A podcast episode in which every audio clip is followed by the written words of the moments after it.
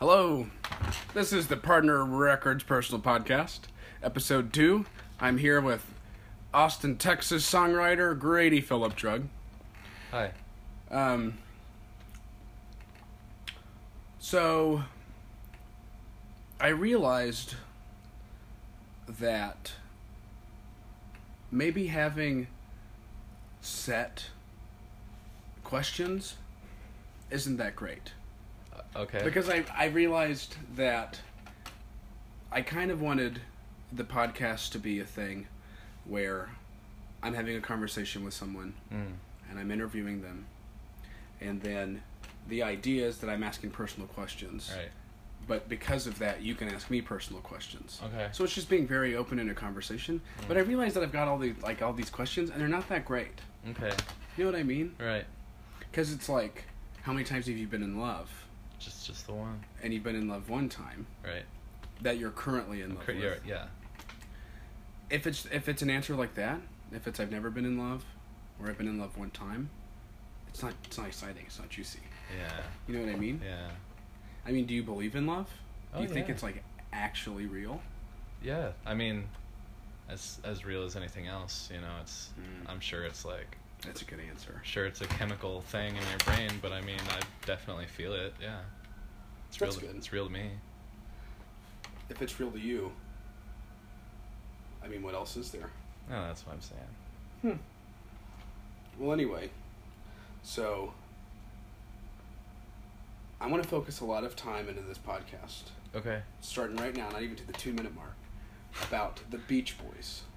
Well, good I thing. know Uh, you love the Beach Boys. I do. I'm a actual. I'm a non-graduate of ACC, Austin Community College, and uh, my big project for my only complete semester was that I wrote a paper about why the Beach Boys were less successful than the Beatles. How long was the paper? Uh, it's a thousand words. It was a comp one class. It was like a you know I, I was hoping you'd be like it's sixty pages long. no, it was it was pretty short as far as far as college papers go. But Are are the Beach Boys your favorite group? oh yeah, Thought so. yeah. That's the vibe that I got. So, um, I listened to Smiley Smile today, Mm. and I believe that was the album that they were really promoting Brian Wilson as a genius for, right? No, they were trying to record Smile. Uh, Right. And then Brian was like taking too long and he just didn't have like the greatest decision making at the time. So he had like a million kind of half projects and stuff. Right. And so eventually I think Capitol Records was like, Brian, we're just going to pull the plug on this. You have to put out an album like right now. And so they took a few things from the countless Smile sessions and Right. they just put Smiley Smile together. So that was the album that followed up Pet Sounds, which was like that's kind of weird to think about because you, because Pet Sounds is like, you know, just so many instruments and crazy production and stuff, and then Smiley Smile, the uh, uh, vegetables. That's Yeah. just like like vocals and bass, and then like Paul McCartney eating celery. I mean, vegetable sounds, the bass sounds good, Oh yeah, but also like the celery percussion weird. is weird, and also that is Paul McCartney playing that though. Really? Yeah, on the, if you look at, I think it's on the Wikipedia page, but it, if you look on the record sleeve, it's it credits Paul McCartney celery. That's that's wild. I I did see that. I think it was Paul McCartney said that God only knows It's his favorite is song. It's his favorite song, Yeah, and it's like, oh, I agree with that. Paul McCartney. It's not my favorite song, but it's up there. yeah, it's good. It's like the only good Beach Boys song. I don't know. I mean, the only good Beach Boys song is a stretch, but it's like Vegetables sounds good, it's wacky. I, as a big fan, I will admit there's a lot of trash to sift through.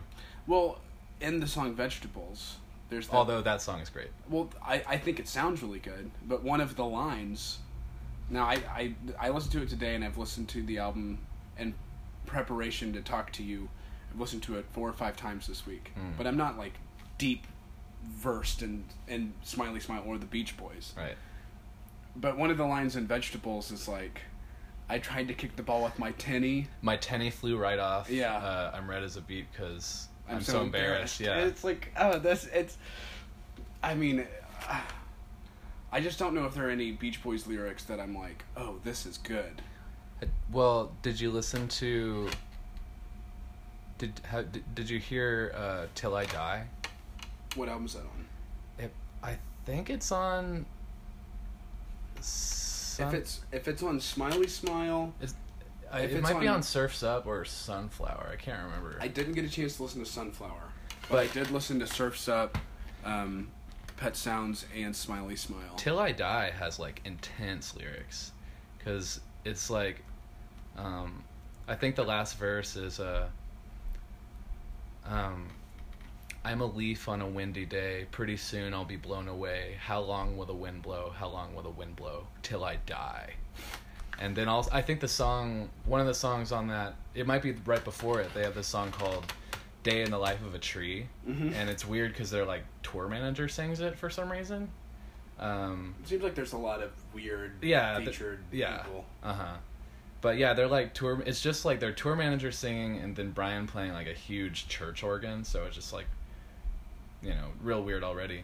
But the lyrics in that one, it's like literally from the perspective of a tree and like suffering from like pollution and stuff. Mm. And so the chorus is. Trees like me weren't meant to live when all this world can give is pollution and slow death. Like, I don't know Mm. People say, "Oh yeah, the Beach Boys, I love, I love, you know, those surf tunes." It's Right. like, yeah, Well- "Till I Die" really makes me want to dance the night away. Oh, well, I thought I had listened to Surfs Up. The Mm. second song on Surfs Up, which is like Long Road, Long Promise Road. Long Promise Road, that sounds like a band song. mm-hmm. Yeah. That song sounds like the band listened to the Beach Boys a lot. And we're like, let's just write a normal band song, but then at the end we'll do some like wacky harmonies. yeah. That that song sounds like the band. Mm-hmm. So I decided that Surfs Up sounds like a band record, and then Student Demonstration Day happens, and then that song is so bad that the whole rest of the album I'm just waiting to quit listening to it. Oh, that's a shame because Because I heard Surfs Up really I good, mean but it that song out to me. is complete garbage. Yeah, because it's it's like um, well, I, I I will say that song I think is a good example of like the uh, conflicting personalities within the Beach Boys. right. because obviously they're trying to like be relevant with the stuff going on but the, but at the same time Mike Love is like a total conservative asshole Right. and so he's not really he's like trying to sing about these issues but he's not really taking a stance so like at the end he's like I know we're all fed up with what what I can't remember what he says he says something like we're all fed up with racist stuff but whenever there's riots happening don't participate right. it's like, Mike Love, you grown ass white man. Like, what are you telling? I don't know. Well, whenever I listened to Student Demonstration Day, and I was like, this Dude, this uh, song is bad. Student demonstration time. Time. Time. Time, not day. But whenever I was listening to it, I was like, this is a terrible song. It's really bad. But you know that like theory that there are infinite universes, yeah, and so in every universe, every possible thing has ever happened. yeah. So like, there's a bunch of different yous that are like in all sorts of weird relationships and like dead and all this stuff. Uh, I was thinking about in one, the only difference between our universe and that universe is that that song is really well respected and like known as like a Kent State protest song, whereas Ohio by uh, Crosby, Stills, Nash and Young Uh-huh, is, is, like, like, the bad. bad one. yeah. Yeah. So I was so there's somewhere we're having a podcast and We're we're, talking about that song? We're talking Yeah. about Ohio by uh, Crosby, Stills, Nash and Young and how bad it is. oh, um, that's so funny that because I've actually, I'm convinced that we live in the universe where, um, American Pie is called American Pie, and somewhere else, it has a title that makes sense. the song American Pie. Yeah.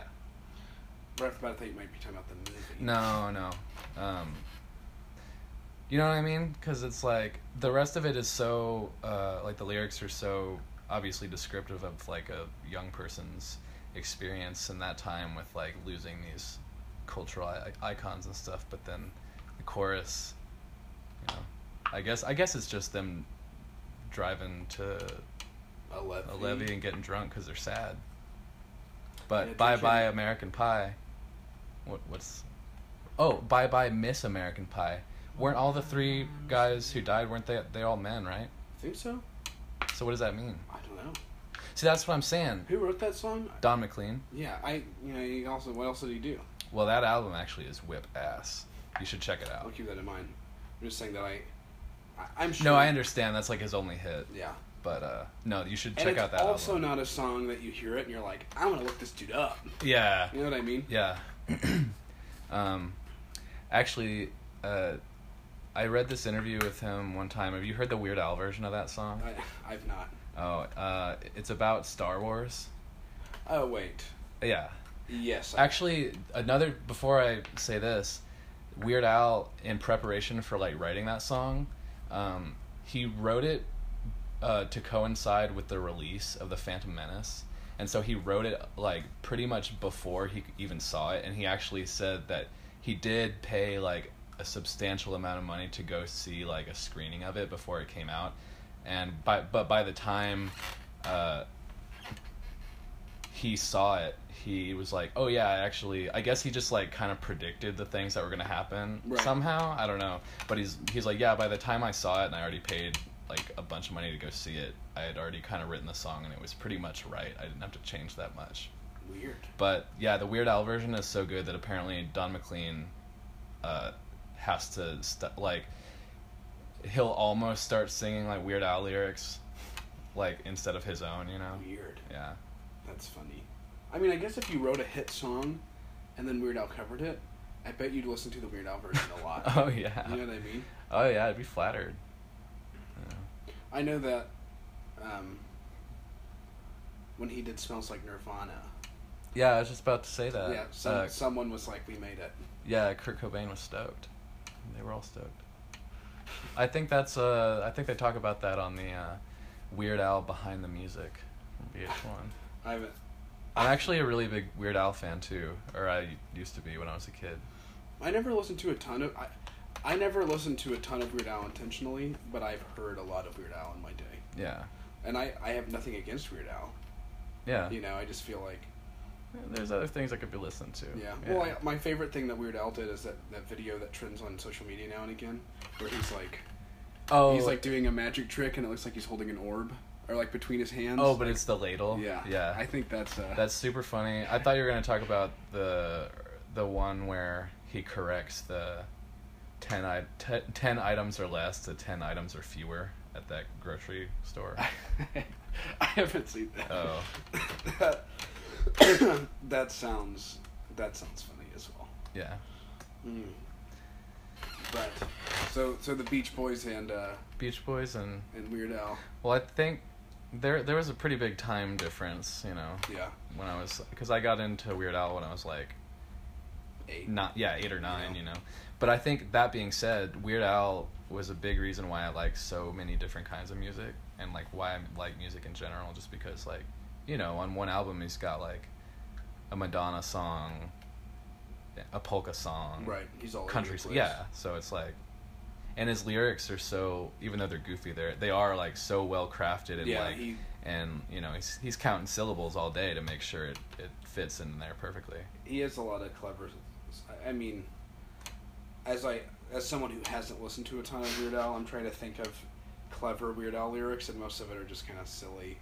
Um, you should take a take a re-listen to "One More Minute." That's uh, an original. I think it's a style parody of like, it's just like a kind of general doo-wop song. But uh, I think he actually makes a masturbation joke in there, which seems weird for Weird Al, you know, Yeah. or like off color. Right. But I'm pretty sure that's what it is. Um, but he says, um, "I'm stranded all alone." in the gas station of love, and I have to use the self-service pumps. That has to. That has. That to, has to- That, yeah. That's it. I see. I thought it was going to be a little more crass. No, no, No. never crass. No. Yeah. Because whenever you said it was off color, my first thought was like him saying masturbation. Because you also said syllables. So I, I Mm, imagine it yeah. being like, I'm at a gas station. you know. yeah. Um, so I'll, I'll, I'll tell you a problem I have with the Beach Boys. Okay. Going back to the Beach Boys. Yeah. This is what I've been excited to tell you. Is this the joke that you've Yeah. been hyping me on for It's a day joke, and a half? but it's also a true statement. Okay. And countless people have experienced it. Mm. And you and I have probably both experienced a variation of this. Okay. So you're at a party, Right. and it doesn't matter how many people you know there, but you don't know everyone. You could you could you could not know anyone there, but if you're there, assuming you know at least someone.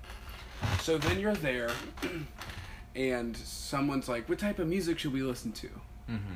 And then there's a couple people that are like, "Let's listen to like music we can dance to." And then there's someone that's like, "I want to listen to like whatever's popular in the like the indie circuit right now." Right. And then there's someone that's like, "Oh, go classic, like just something we can all like. It could be pop, it could be like classic rock, but just something that we all know." Yeah. And then there's always one dude that's like, "Let's listen to the Beach Boys," and then I've never experienced that. Mm. I've experienced people wanting to like hook up their own iPod and play a bunch of bullshit, but well, sometimes you'll be at a party and someone will be like, "I want to listen to the Beach Boys," and then you look at that guy, not like you're not staring him in the eye, but you note that guy, and you're like, "The guy asking to listen to the Beach Boys needs to have an eye cap on him," and then you notice him cornering a girl, and then you go up to her, and then you're like, "Hey, good to see you," and then you hug her, and then you're like, "Hey, do you like need to get out of this situation?" like if you do like come with me. And then she's like yes thank you i'll go.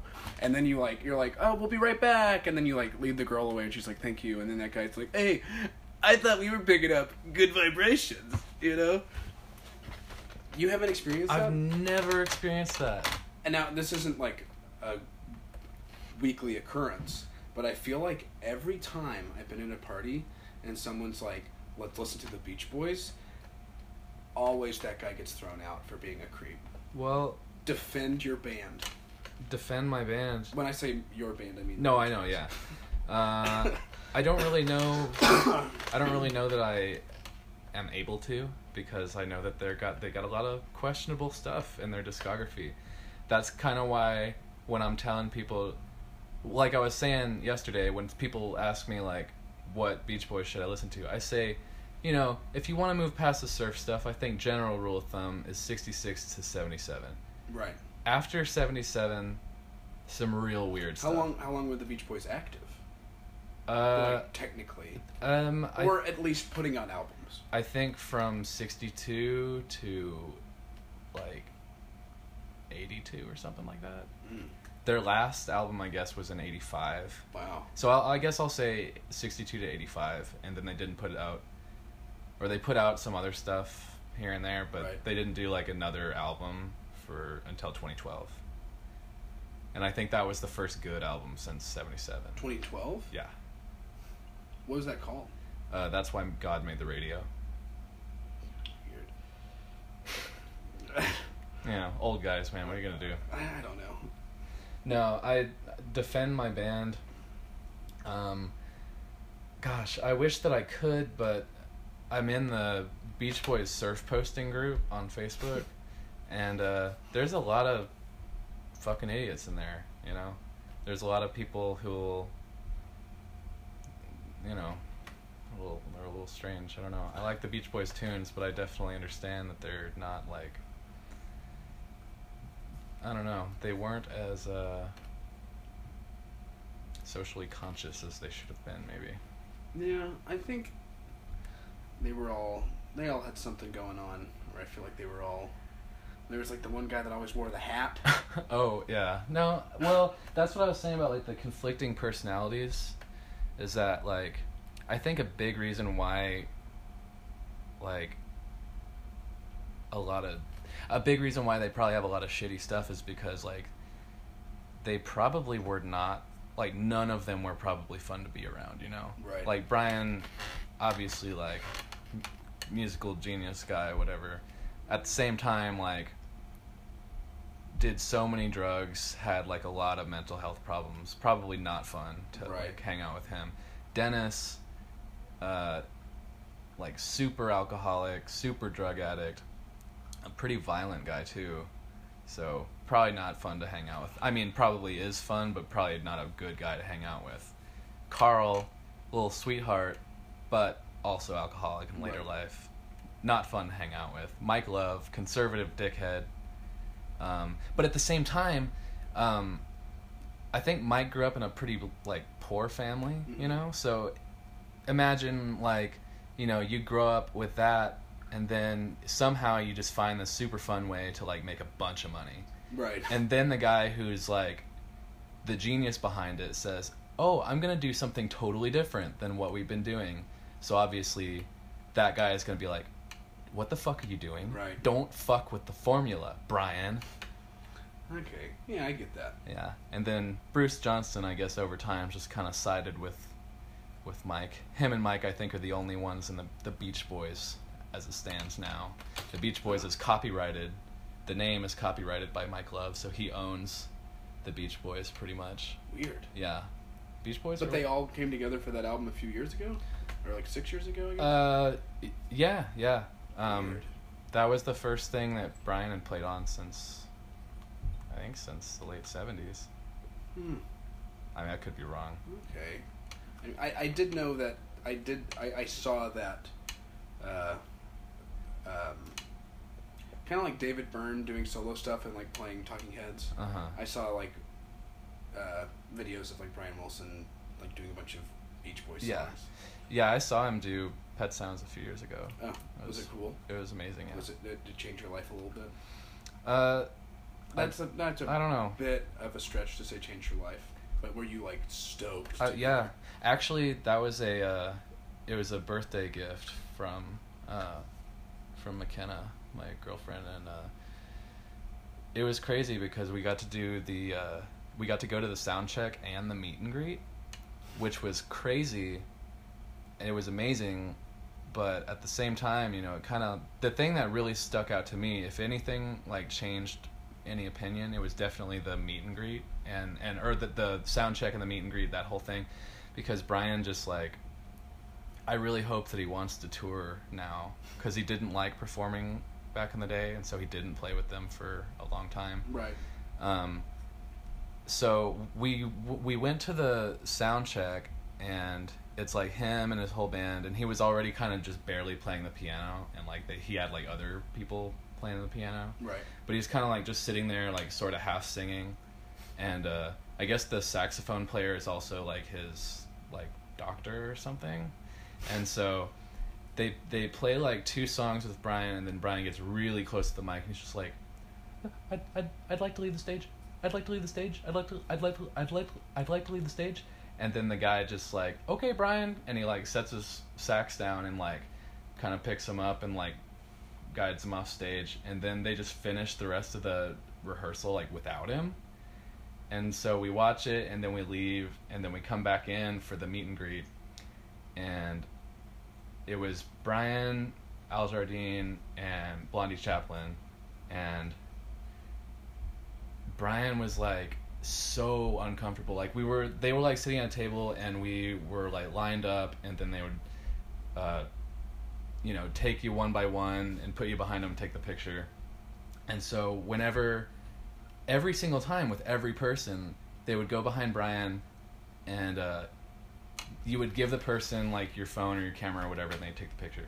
And the whole time that they were taking the picture, Brian would- just wanted to get it over with as quickly as possible. And so you'd give him your phone or whatever, and then Brian would just immediately start going picture, picture, picture, picture, picture. And uh, it was scary. It was sad. I just, I don't know. I really hope that they're not like, we got Brian. Let's go make some money. Right. You know what I mean? Man, Ugh. that's rough. That's that's kind of.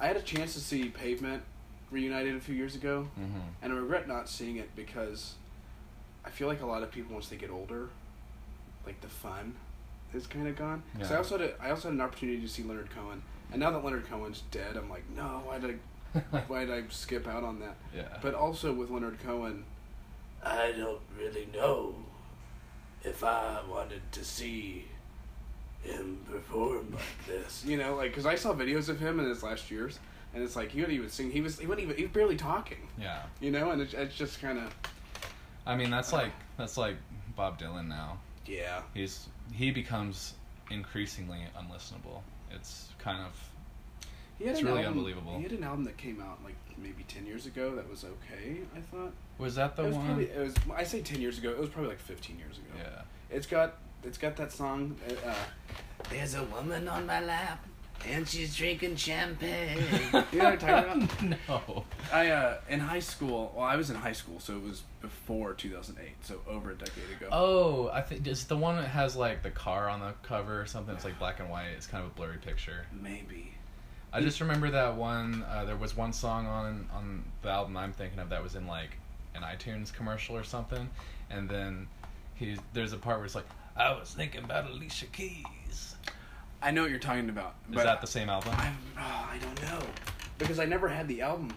In high school, I bought a Greatest Hits, uh, Bob Dylan Greatest Hits, Okay. and that song was on there. Oh. I remember being like, "This is a recent song." Like most of the songs on there, are what you'd expect on a Bob Dylan Greatest Hits, Right. and then it has this like weird new song on it. I don't know. So it was like a like a bonus track or something probably. I mean, it wasn't a bonus track, but it was, it was in the sense, like it definitely wasn't a bonus track, but it was the only song that wasn't. Cause I, I think that the la- like the newest song was like an '80s Dylan song, and then Mm. that song was tacked on, Oh, and weird. it was from the 2000s, and it was Yeah, that's uh, strange. Yeah. Um. I don't know.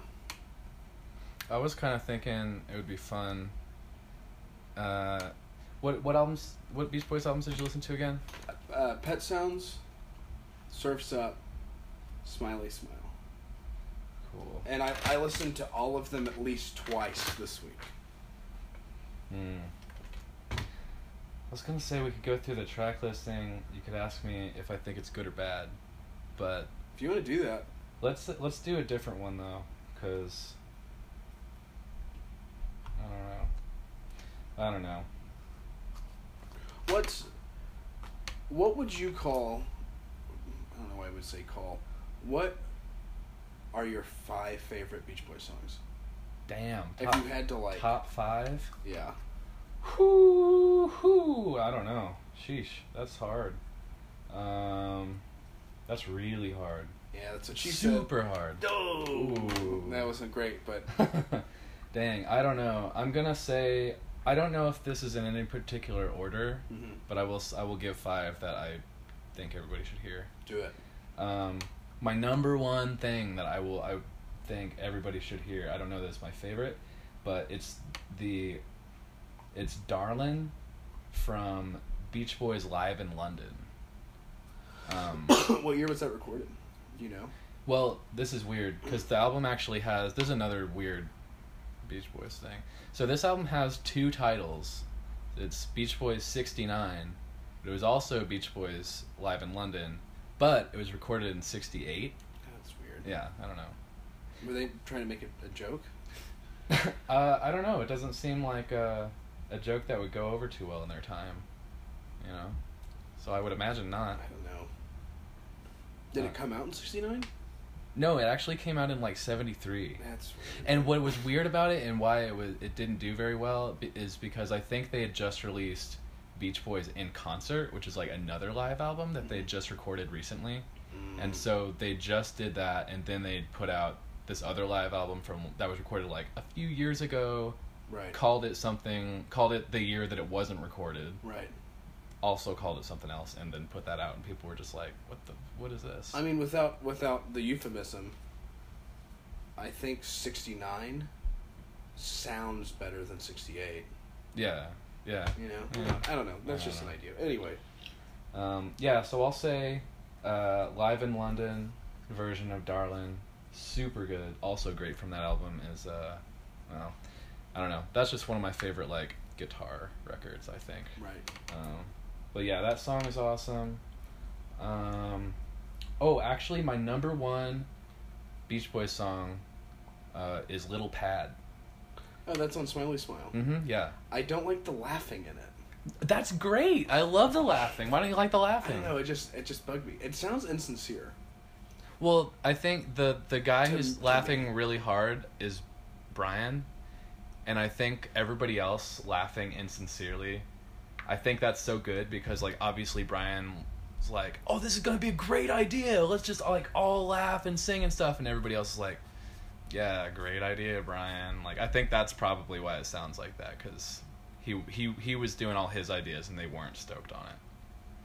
But I love that song because it's just like, you know, it's a bunch of cut up ideas and there's only two lines in it and it's just a total mood. It's like it's not really like a dancey it's not a song really. It's kind of there. Yeah, it's awesome, and I love that. You know, it's it's not really an instrumental track, but it might as well be.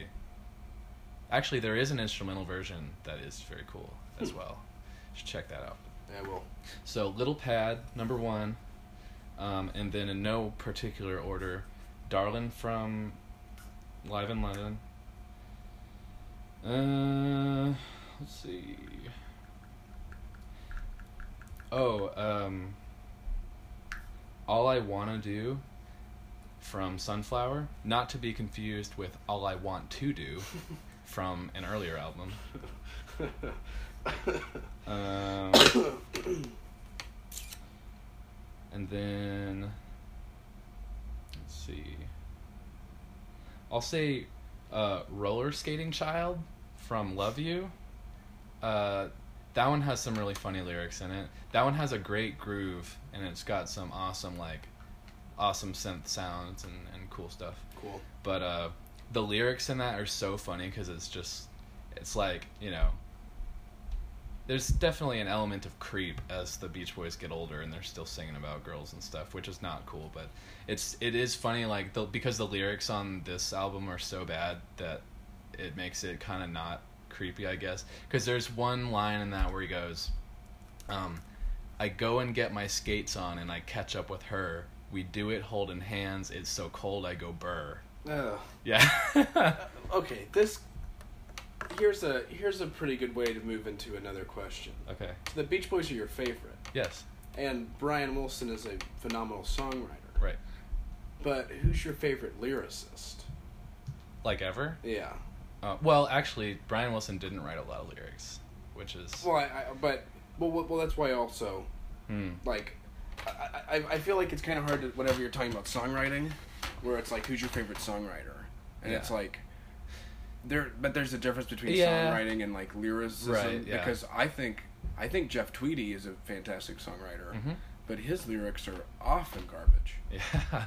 Like listening to Wilco or like Yankee Hotel Foxtrot, I think is a phenomenal album. yeah. But a lot of the lyrics on that album, when I hear it, I'm just like, ugh, like it hurts because of how bad they are. Yeah. There's the one line that's "All my lies are always wishes." I'm like, that's a dope. That's like a dope one-liner. Hmm. But it's like that's the highlight of the album, Yeah. and it's like it's only a highlight because if you think about if you're lying, most of the time it's like, oh, that is something that I would wish, Mm. and like that's what what's good about it is being like, oh, I've never had this thought. Right. But most of that album, there's like. It's like I, I think one of the lines is "Take off your band-aid because I don't believe in touchdowns." What? Yeah, a lot of it. uh, Very strange. Anyway, yeah. but uh, who- who- who's a lyricist that you like a lot? Ooh, that's uh, I don't know. Um. Because it's like not to move off of talking about Brian Wilson. oh but, yeah. But I feel like Jeff Tweedy is a pretty good example of uh, Right. of like he's a phenomenal songwriter, but his lyrics are dumb a lot. Yeah.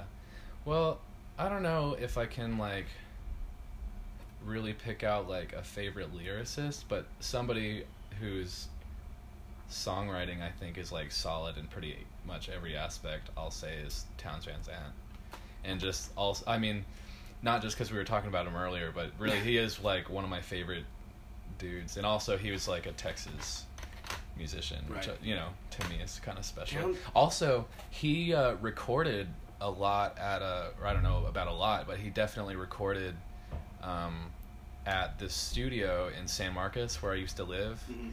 And it's a studio that I guess it's run by the university now, but it's called Fire Station Studios, and he used to cor- record there. Hmm, I, didn't I know think uh, Stevie Ray Vaughan also recorded there too. Huh.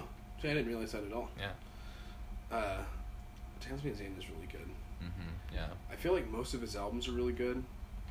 Uh, a couple of them are really bad though. Which ones do you think are bad?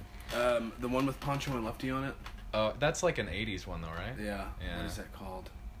I think it's the late great Townes Van Zandt. Mhm. Because I, I Yeah. think I think Pancho and Lefty and To Live To Live As a Fly are both on that, but otherwise it's like because I I, I have a CD that's high, low, and in between, Mm. and the late great Townes Van Zandt, and Mhm. high high and low and in between is like pretty good. Right. It's got two hands on it and Greensboro Woman on it. But I I mean I will I will say that a complaint I have against Town Van Zandt is that if you wanted to make a fake Townes Van Zandt song that sounded realistic, you just talk about like hitting the road Yeah. like a young girl at a bar. Well, I mean, I think that's. Uh, I mean, you're definitely right, but I, at the same time, I think, uh, you know, it's just people. I think in the, back in the day got lucky because all they had to do is like play blues music, kind of, and Right. and turn their guitars up loud, and they had classic rock. You know, all they had to do is play an A chord, and people were like, "Whoa, that's awesome!" So all Townes Van Zandt had to do is like write songs about hitting the road and some girls in bars, and people are like, "Oh yeah, he's great." But that being said, you know, he did it really well. yeah. What's your Um, favorite Townes record? I think it's always going to be the self-titled. I really Yeah, I like the self-titled a lot. Also, a- Our Mother the Mountain, super good. I'm I'm partial to Flying Shoes. Yeah. I think that's my favorite. But also, he's kind of got a stretch from Our Mother the Mountain to. I'm trying to think of the the order that the albums came out. Because he's got a he's got a run of like five or six that are solid. Mm. So I think it's like Our Mother the Mountain, the self-titled, and then uh, Flying Shoes is in there. I don't know. I don't know my I don't know my my Townes Van Zandt record release order, but I know that there's a block that are all really good. Mm-hmm. Yeah. Because I like I mean, is it just like his first five albums or something like that? something like that. Yeah. But then also, I feel like the later albums, they definitely lose quality. Mm. but all of them have two or three songs that are like top tier Townes Van Zandt. yeah. Because it's kind of like uh, the late great Townes Van Zandt. The record sucks, but Pancho and Lefty and To Live to Fly are both on that record, Yeah. and those are like top tier, uh, Top tier Townes tunes. top top tier top, top tier Townes tunes. I don't know, but and I say that, but I also don't know if either one of those is even in my top five favorite Zandt songs. Yeah. if, I, if we're if we're talking about everything in that capacity. And even then, I don't know, I don't know what it is because if I think about it, it's so easy to be like, oh, this is like the town song I like so much. Right. Because it, it, it's kind of uh, we were talking about this yesterday, and I don't remember what now. Oh, it's about Talking Heads records. Right. Oh yeah. where yeah. where like with with Townes Van Zandt records, you could argue to me that a certain album was best by Townes Van Zandt, and I would be like, no, okay, Yeah. like you got a point, Yeah. because it's like Flying Shoes has Dollar Bill Blues on it, and Rex's Blues on it, and Loretta's on it, and uh, the song after Loretta. Well, I'd never tell you no lies. I don't believe it's wise. You got pretty eyes. Mm. Let me spin you around. What is that song called? I ain't much of a lover, it's true. I'm here and I'm gone and I'm forever blue. But I'm sure wanting you. What is that song called? I don't know. No Place to Fall. Oh okay. Oh, man. I, were, were you talking about that yesterday too? I think you were telling me about that. no Place to Fall? I think so. I'm almost positive you were telling me about that. I have no idea. Actually, I know we're like kind of kind of deep into this, but I'm gonna I'm gonna say Townes is definitely my favorite songwriter. But I'm gonna a- actually answer the question now. I'm gonna s- I'm gonna say my favorite lyricist is Joni Mitchell. Joni Mitchell? Yeah. I haven't, I haven't, I've never really dug super deep into Joni Mitchell. See, Joni Mitchell is kind of like a recent thing to me, or for me, you know. But just all of her songs like just cut so deep, and uh, the imagery and uh, the rhythm of the words and everything is just like very masterful. Like I don't know. I'll have to, I'll have to revisit her. Mm. Because I feel like when I think about Joni Mitchell, I think about girls at open mics playing like three Joni Mitchell songs. Because similar to Joni Mitchell, I didn't listen to the band forever because some friends of mine in high school played The Weight Oh yeah, I hate all that song. All the time. Yeah. And then I remember being like, I do not like the band. You And know then what's eventually frustra- listening to the band, and I kind of feel that way about Joni Mitchell. Well, Where I I've think heard- we should definitely I give her another listen because lyrics incredible. Also, guitar playing fucking awesome because she was like, I mean, obviously she wasn't the first one to do it, but she was like, I think she kind of popularized uh, like open tunings a little bit, um, and and she plays in different tunings like every song, so her guitar is always just like super crazy. And also, her live band was insane. Jaco Pastorius was in her band. Like, Oh, really? Yeah. Like, what the fuck? I I do like whenever with a lot of old bands like that, whenever you realize who was playing with who, Mm-hmm. and it just kind of gets into this weird. I Yeah. don't know. I, I'm not describing this very well at all, but you know, bands, music, you know, Great, pod, great podcast, Sharp. great podcast. I feel like this one isn't going to be that much fun to listen to because it's mostly just kind of getting deep into our opinions about Townes Van Zandt songs. Yeah, I don't know. I don't say that in a dismissive way, but then it, it, it, in my head I was like, this is going to be exciting, and then it's just been like, but the Beach Boys. Yeah. You know what I mean? Yeah. Well, S- someone out there will be like, "Whoa." yeah. I'm sure. Uh, I'm sure McKenna will listen to it. That's about it. That's all I can give you. I don't, there's the way this app works. I don't know how many people are viewing it. Oh, that's stupid. Be- well, because I can see how many people have viewed it on the app, but not outside of it. but it. not outside of the app, and it's published wherever you get your podcast. So it, it's like on Apple, and I don't know where else people get, or like Apple Podcast Store or whatever. Yeah. I, I don't know where Apple any- Pod. I don't know. I think it's just called podcasts on. on your phone. on the phone, Yeah, yeah. but but there's like, because if I pub so if I put this up immediately after it's over, it will be on this app by the end of the day, Mm, or like after like an hour for Yeah. processing, right. and then in a week it will be on like Apple Podcasts and like a couple of other things. But then the Dane one, you know, came out that night on the app, and then I got I think it was five days later. It was like this podcast is available here, here, here, here. Yeah. And then like three days ago, something I never heard of. It's like your podcast is now here. That's how. That's how it is with. I don't know if you use uh, DistroKid for your music.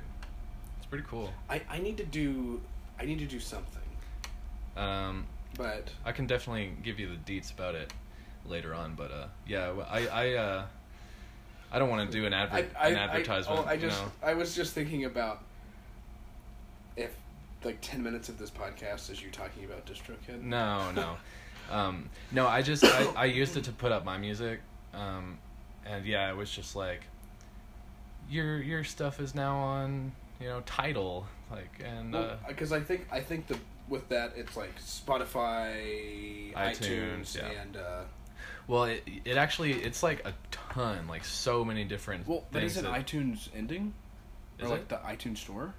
Um, oh well, it's I don't know that it's on iTunes. It might be, but it's on Apple Music for sure. Or- Oh, I Um, forget that Apple Music yeah. and iTunes are different. Yeah. Okay. Um, but yeah, it, it, I just I would just keep getting emails like forever. Like I just really wanted it on Spotify and Apple Music, but it's like oh you know for the same price you can put it on everything. Yeah, why not? So for like three weeks I was getting emails just like your album's now on this and this and And this. it, but it quickly like all the stuff you knew you got first. yeah, And then since then you're like, I don't know what this is. yeah. Um, are you? I'm trying to think. You're definitely on Spotify. So at the end of all this, Uh-huh. I can tack on a song to the end of the podcast. Oh, cool. So it'd be like, all right, that's it, we're done, and then it can I can put a full song on it. Mm. Part of part of the features of the app. Wow. I'm, I'm kind of hoping that someone that works for this app like has to listen to every fucking podcast and then eventually they're like hey this guy keeps mentioning i'm sure everyone that uses this app to podcast though talks about it Yeah. About um, using the app Oh, yeah. but it, it does suck because on I, I viewed it on the apple podcast Mm. and there's like a big logo of like the app on it Oh, So yeah. it's like that's how you know that it's like. Mm. yeah. So anyway, where are we at? We still on? We're not on. uh Oh, we were at Joni Mitchell. We're on Joni Mitchell. I think technically we're still talking about the Beach Boys deep down, Oh yeah, but aren't we all? Joni Mitchell is your favorite lyricist. Yes. How many albums did she put out? Uh, I don't know. Let's see. I feel like kind of a lot, but. Oh yeah, it's like one. Two.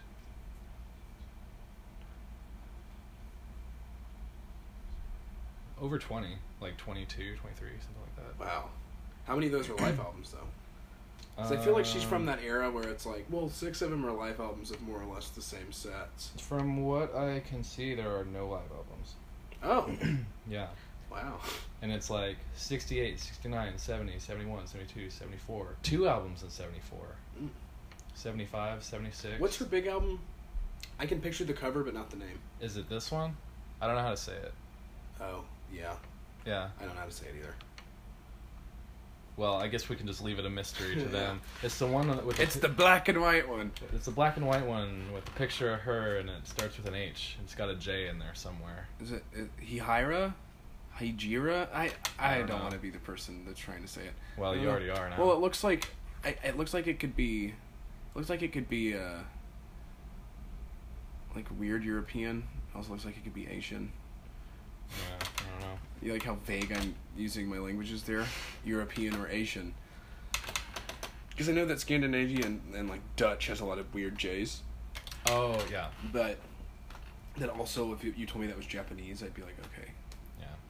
There's someone now there's like a dozen people listening to this Yeah. and probably not enough people where someone's yelling about it Right. about not knowing how to say words Mm. but i don't know Yeah. so no well we can take this darker if you want to Is it time? yeah if you if you're ready for it I'm ready for it. Yeah. all right We are 47 minutes in. Uh-oh. Everybody's. Uh, 47 minutes in. So I'm gonna I'm gonna stop this and then restart it because it's telling me that the the uh, the maximum time you can record a block is an hour. oh, okay. So I'll go ahead and stop it and then just start it right back up. Okay. Are you So gonna then, uh, Are you gonna edit it together or something? yeah, it, it's I know how to do that. Okay. I don't I have no idea how to How to cut stuff? how to like how to cut like that, Mm. but I can pause it, start it again, and then you just go boop. Well. and there's like no uh no uh thing all right. all right and now we talk about death Yeah, we do. so we both have dead moms dead parents club Mm-hmm. as some people call it and i i already feel a little bad because mine is so far removed in time Right. i've almost hit a decade Mine's mine's pretty fresh. Yours is like new, Yeah, my mom just passed away five months ago. very new. Yeah, actually, and it Wait, was. was it Sorry. was it the very beginning or very the very beginning of this year or the very end of last year? It year? was uh, four days before Christmas. Dang, Yeah, that sucks. yeah. It was not not that cool. Not not the best time. Right. I mean, never never a good time, but yeah, not ideal. It no, not at all. Ooh, that's that's weird. Yeah, It was down in Texas, always hot. yeah, Christmas week and you're in shorts. yeah. Yeah, yeah, definitely not not fun. Is it? Do you feel like a new person because of it? Uh, I don't think so. Well- I don't know. I don't think so. I think uh,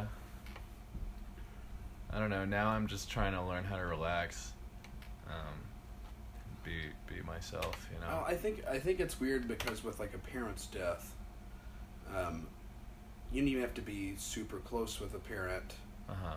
for them. It's like it's a parent. It's one of your parents. Right. Like you always have a weird connection to them. Yeah. So I think it's weird whenever,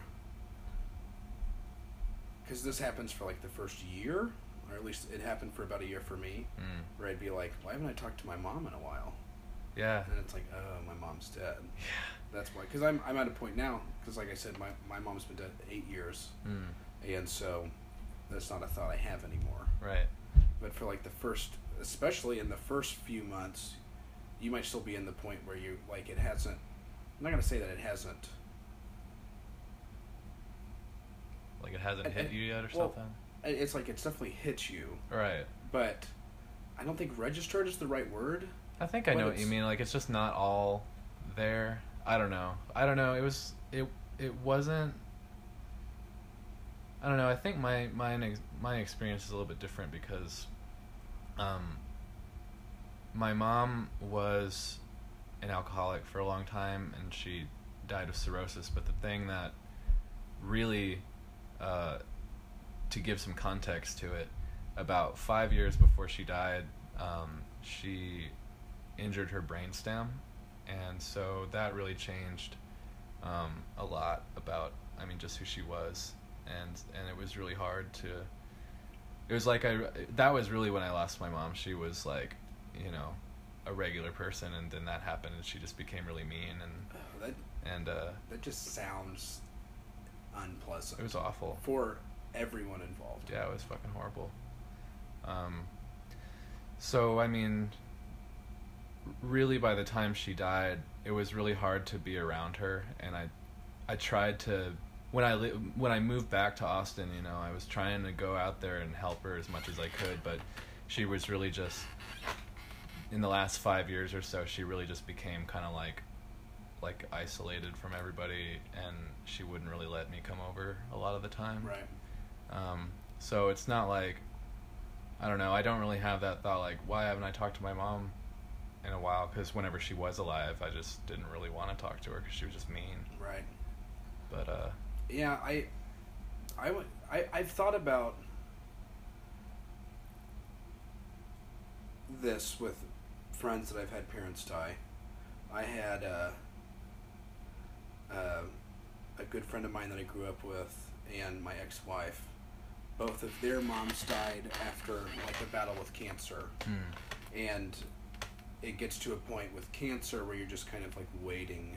Yeah, uh, I mean, you know, it, when it when it gets to like stage four, and it gets to a point where you're like, I don't want you to die, but also you're at a point where you're just suffering and in pain, yeah, and it's like just waiting for you to die, yeah, and it's like trying trying to be supportive, but also being like, you're like in such a bad spot that you being alive is like worse than being dead. Yeah. No, totally. And I thought about the situation of having people like someone that you care about and like watching them die and then kind of being able to come to terms with it as it goes. right. Whereas my mom had a lot of health problems, but when she died it was a shock.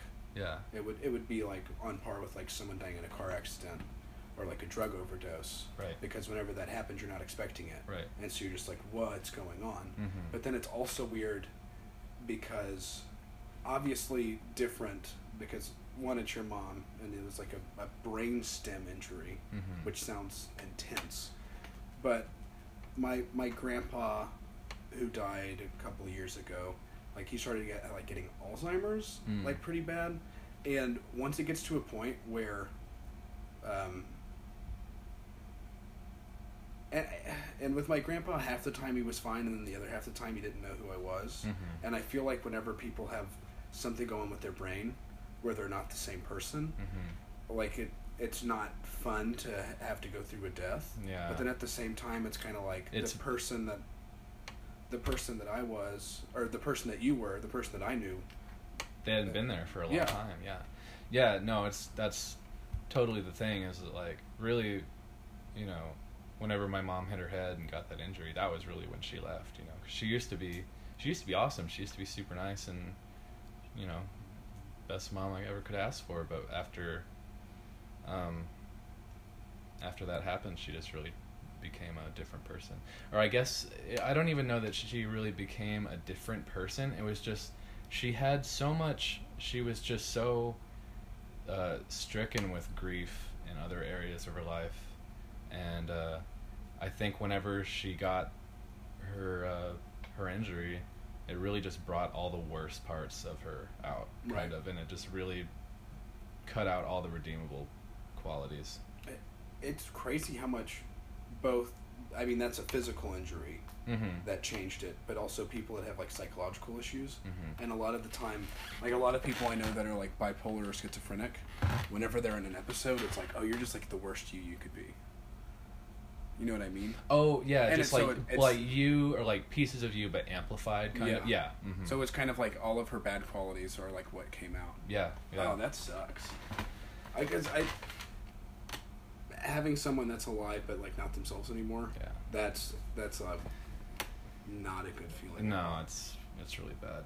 Um, yeah, and just the the sense of like impending doom too. And another thing was like my mom wouldn't ever really talk to me about like anything that was going on. So like I knew that she had pretty much all she said about her about her injury was that it happened. Right. She didn't tell me anything else, you know. Or I knew that she drank a lot, but I didn't know that it, that was what was going to be the cause of death. You know, I didn't Right. realize she drank so much that it was going to kill her. Right. So, really, the last five years, it was just like, um,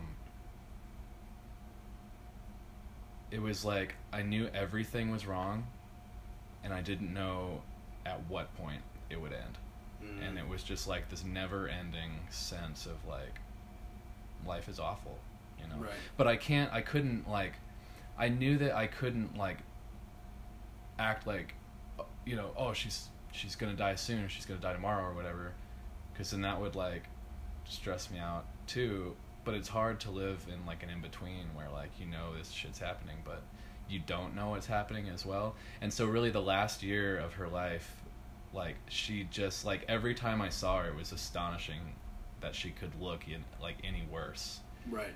and uh so finally by like the last two weeks actually i didn't i didn't even know what was wrong until like the last time i saw her alive and she had turned completely yellow Mm. and uh, then i went home and i looked up yellow skin on google and it was like well this isn't this doesn't really mean that somebody's gonna die but right. they're probably gonna die Do you have do you have weird feelings about the last time you saw your mom alive?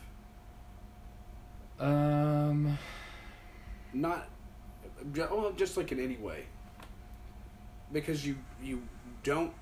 It, it's something that you don't rec- you don't know until it until it's too late to know. um what do you mean weird feelings Well- oh like Well, kind of like for me, as an example, the last time that I saw my mom, I was declining to go eat lunch with her. oh And saying it like that sounds like kind of in- intense, but really, I lived in Springfield at the time, right and she came by my house, and because she was in town for some reason, and then she was like, "Do you want to go get lunch?" And I was like, "No, I'm I'm, I'm fine. Like I I'm not really hungry right now." yeah And then she was like, oh, "Okay." Like it wasn't like Yeah. a fight. It was just me declining lunch Yeah, with yeah. her. If normal day with anyone else, it's or like any other time ever, that wouldn't have been a big thing. right But then she like died like two days later, yeah unexpectedly. yeah And then all I could think about was like not getting lunch with her. But also, had I gotten lunch with her, the Yeah. lunch probably wouldn't even be something that I reflected on as like this was so important. Yeah. Even, I mean, I would be I would be glad that I do it because it took me a little bit to get over declining lunch with her. yeah But then, it, but I had and I had to convince, I'm not convince myself, but I had to nail it in my head that I declined lunch with her, and she was not offended at all. oh yeah She was just like, okay, you know, see you around. Yeah. No, I don't have I don't have any weird feelings about the last time I saw my mom. Um I think it I just had weird feelings every time I saw her. Right. The la- I mean, when she was alive, I just had when she was alive, but after she had her injury, it was like she just became so different. It was like I, I don't know. There was no I don't know. She was ne- she she was never gonna see me for who I am or for who I was, and she there was she just kind of lived in her own world, I guess. Right. So whenever she died, or like I don't know, the last time I saw her, and then all I could think was like, oh, my mom's gonna die soon. it's not like we really did anything that day. You know, we didn't like. I went to her house to visit. And I think that was that was all. I don't know. Or whenever I would see her, our visits would be pretty short, just because she was really unbearable to be around. Right. So I'd stay for like an hour and a half, two hours or something.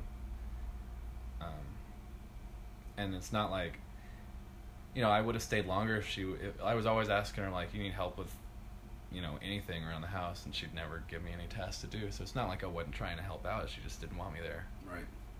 No, it's like that happens. That sucks. Because I feel like that's worse. That's like worse than death. Oh yeah. Or, well, that that's that's always a dramatic statement. No, but you're But- right. Like just being in this perpetual state of misery and not enjoying your life at all. You know, there's no point in that. I mean, it's like if someone's dead, they're at peace, Yeah. and then it's like, mm, Yeah. yeah. No, that. Did you? Did, were you? You were already back here when I was playing yesterday, right? Yes. Yeah. Well, on the last song, I was telling a story about how one time I guess I was like writing in my journal when I was like 14 or 15. And uh, this is something that sticks out in my mind about my mom, like in retrospect. Right. Um, but I I was writing in my journal when I was like 14 or 15. And I was writing something about how I felt like suicidal, and I guess I had like I guess I think the bus came and I was like oh shit, and so I had to like I just left my journal there and ran out the door. Right. And so it was open and my mom saw it, and when I got home she was like Grady, do you do you want to kill yourself or do you want to die? Because everybody wants to die Right. and like she was just like she had so much pain from her whole life that like she didn't i guess she she was like oh i'm not going to kill myself but if i die i don't give a fuck Right. and i think that's just kind of how she ended up living her life but in not in like a cool way like if i i'm going to go you know like jump out of a plane Right. or I something want to go cool. to Europe. yeah, like I'm gonna do whatever I want, but she's just like, I'm I don't, I'm gonna drink myself to death. I don't give a shit. you Right. know? I guess that it, that is like what a lot of people do. Yeah. Or I feel like.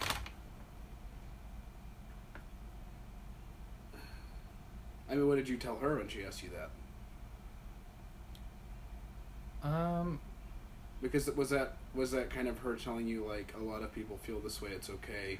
No, or was she. that her being like, No, she was definitely explaining that there's a difference, and and she's like, if like she wasn't like against like therapy and like counseling and stuff like that, um, because she got me help like a few times, but she did think it was complete bullshit. mhm, and she herself, even though she was the most depressing, the, the most depressed and uh, mentally unstable person I I know or know, knew, right? um, she would absolutely not like go to any kind of counseling. I don't know. I, I mean, I, I, I understand that though.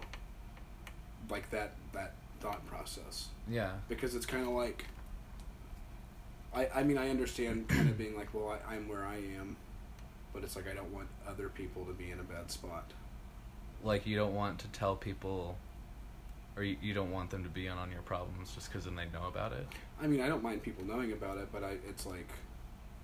I kind of feel like, um, the the last two times you saw me play, I closed with the same song, and that whole idea of that song is like, this person is upset, and Uh-huh. I'm giving them like a pep talk, Yeah, and that pep talk doesn't help me, but like this person deserves to feel better. right.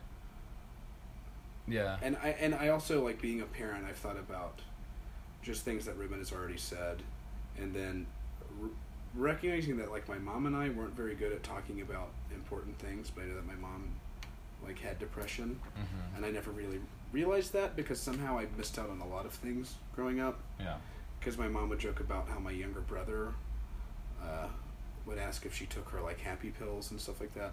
But it's something that I never caught up caught on. And I remember being asked if I was depressed by my mom, and then being like, "No, I'm, I'm fine." yeah, And then years later, being like, "Oh, my mom like had depression, and she was just like looking out for me." Hmm. And it's but it's a whole weird thing where feel like if I'm talking to Ribbon, just because she's she's already saying things that makes me that leads me to believe she's going to be a depressed person, and but but just the viewpoint of like I don't think I can make myself better, but you're my child. I don't want you to think that the world is better than it is, but I also want you to know that That's not all bullshit. it can like it's kind of what you make of it Yeah. but I, but I guess the the whole thing that I'm trying to ask is was like that your mom was that your mom being supportive of you or just being like I don't care No, she was always kind of like, I don't care. She Mm. was like, She's like that's less touching no, yeah. No, that's what I mean in retrospect. She was just saying, I definitely, I def, she was definitely saying, yeah, I want to die too. Or, and I mean I feel like there's a way you can say that and it not be like super harsh yeah.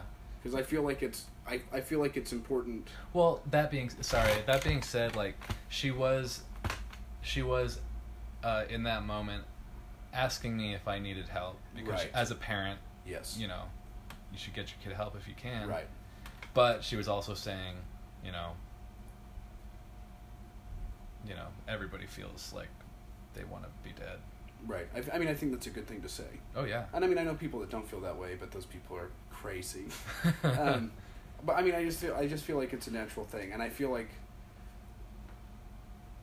it's it's also weird just because our generation, like, the government is in a bad spot in every way.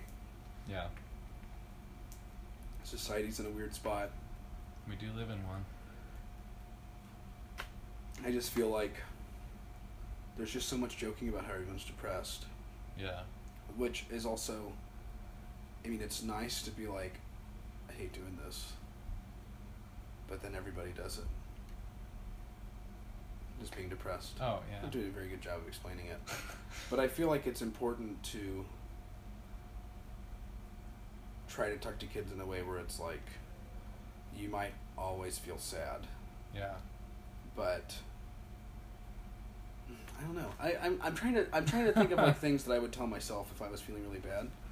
But then you know it's kind of like if if you're like I'm feeling very depressed, or I'm like feeling suicidal, Mm-hmm. or you know, and whenever I say suicidal, I don't mean like I'm about to kill myself. Yeah. I just mean where you're like, boy, do I want to die. Yeah. Yeah. And I think I feel like if, um, kind of like what I talked to you about last night, where when someone's like, your mom died, I'm so sorry. Yeah. And then it's like you don't, you never met my mom, you don't know me very well.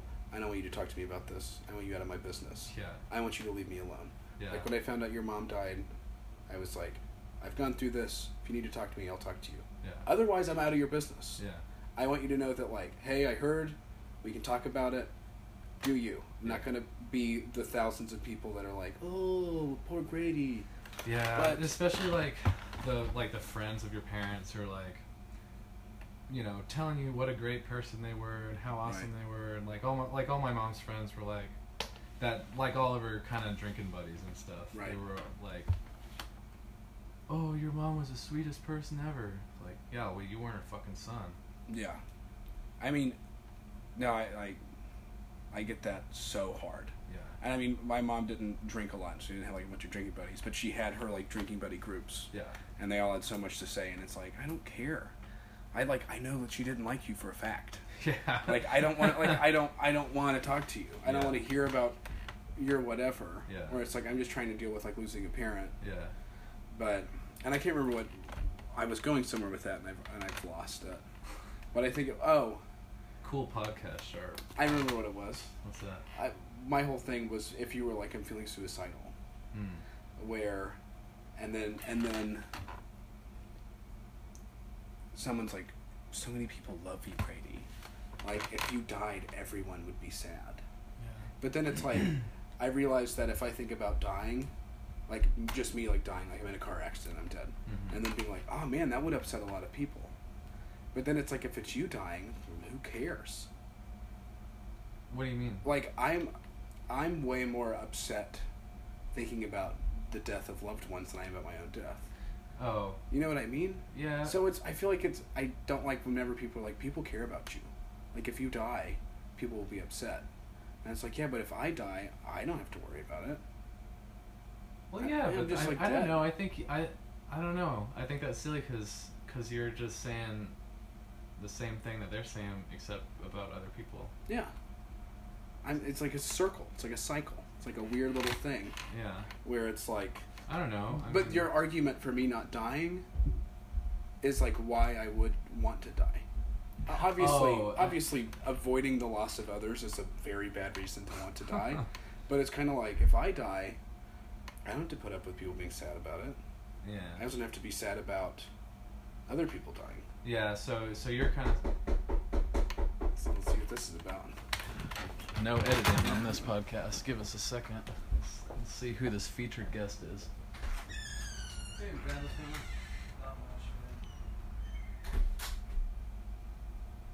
Oh, not sure about this. I'm gonna turn it off and we can pick it up in a second. Well, uh, that ending was a little uncomfortable, but my upstairs neighbor surprised us just hammered at 7:30 p.m. Invited us to uh, partake in some stir fry. Sharp did not partake. I did. It was good. I, I took a bite. It's a little too spicy for my tummy, and uh, It was tasty. I will. It was good. uh, it was good. It was, but uh, but uh, Grady got the full experience of my neighbor, and um, to a point that most people don't. So, uh, what song do you want me to clip on the end of this? My songs? Yeah, just like Um, you can pick the song that we close out on. Um, I don't know. I didn't think about it. Um, well, Let's do something from Art Is Supposed to Be Fun because it's the newest release. the newest, yeah. But I will say before we go, um, I do have a new thing coming out sometime in August through uh, Deep Sea Records. It's going to be a seven-inch, um, and it's called Wonder World. Um, so keep your uh, keep your ears peeled for that. But um, as for art is supposed to be fun, we will leave you with "Where Is My Love Now." Cool. Well, Grady Philip Drug from Austin, Texas. Uh, looks like this podcast will always be a little bit weird. Yeah. All right. for having me, Sharp. Oh, yeah. That's it for the uh, Partner Records Personal Podcast episode two.